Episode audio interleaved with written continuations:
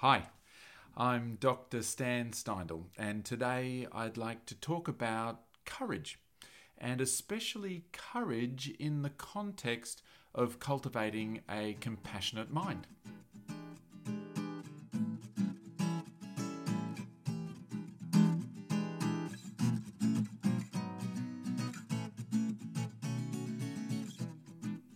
When I was a kid, about 10, I had a massive fear of magpies. Heck, what am I saying? I still have a massive fear of magpies. But back then it was worse. I remember one time going down to the park with some mates to kick a football or something, and when we got there, magpies.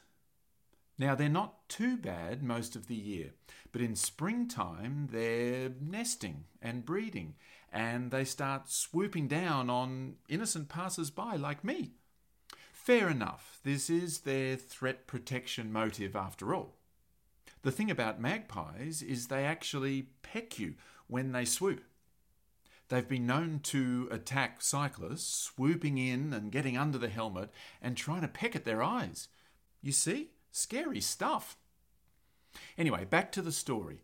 So there I was at the park trying to get from one side to the other to kick the football. But to get there, I had to make my way through magpie protected territory.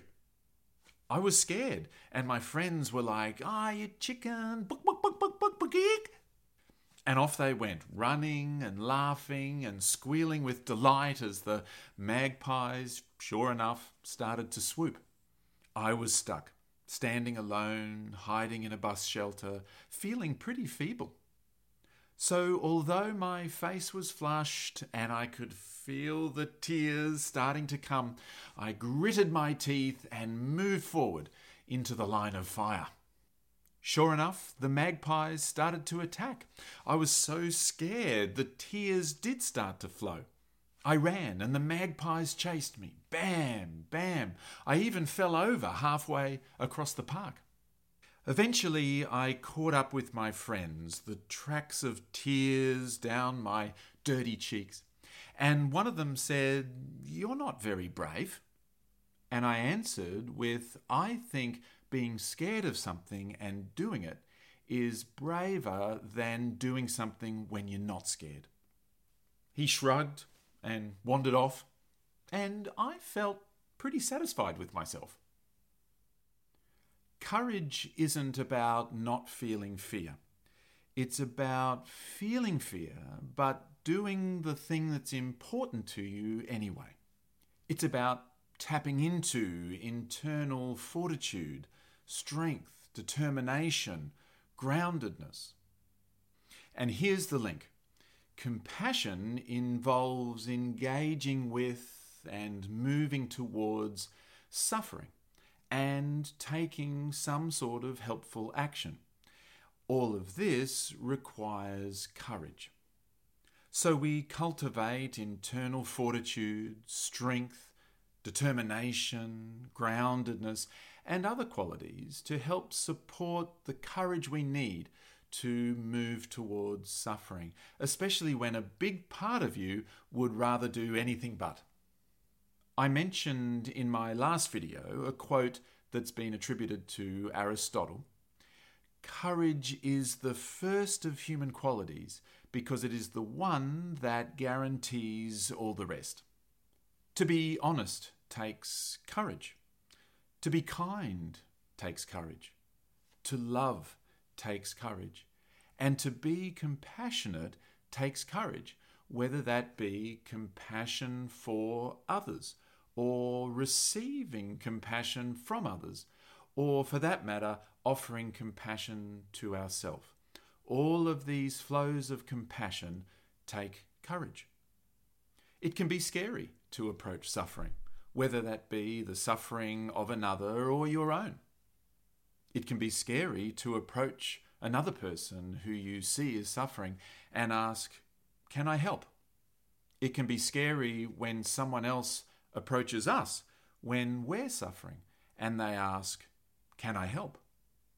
And it can be scary to move towards our own suffering, our most painful feelings, such as anxiety or anger or sadness or shame or trauma. What if I let myself feel this and it hurts too much or I can't make it stop? But of course, we're scared. We're human after all. And so, how do we find our own courage? First, we set a compassionate intention and an intention to practice courage.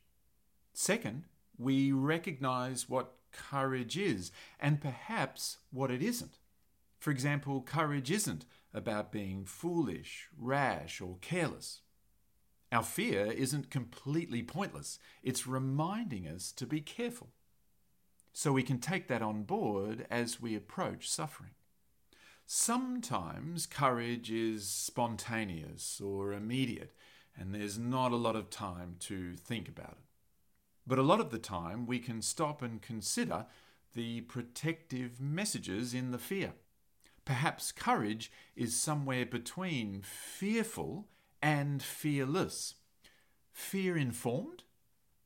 Third, we always bring it back to the body. I realize I'm repeating myself a bit here, but we never underestimate the power of the breath to help us find strength and courage. And we can infuse it with warmth and friendliness and a commitment to be helpful rather than harmful to ourselves and others. Fourth, our courage arises out of wisdom.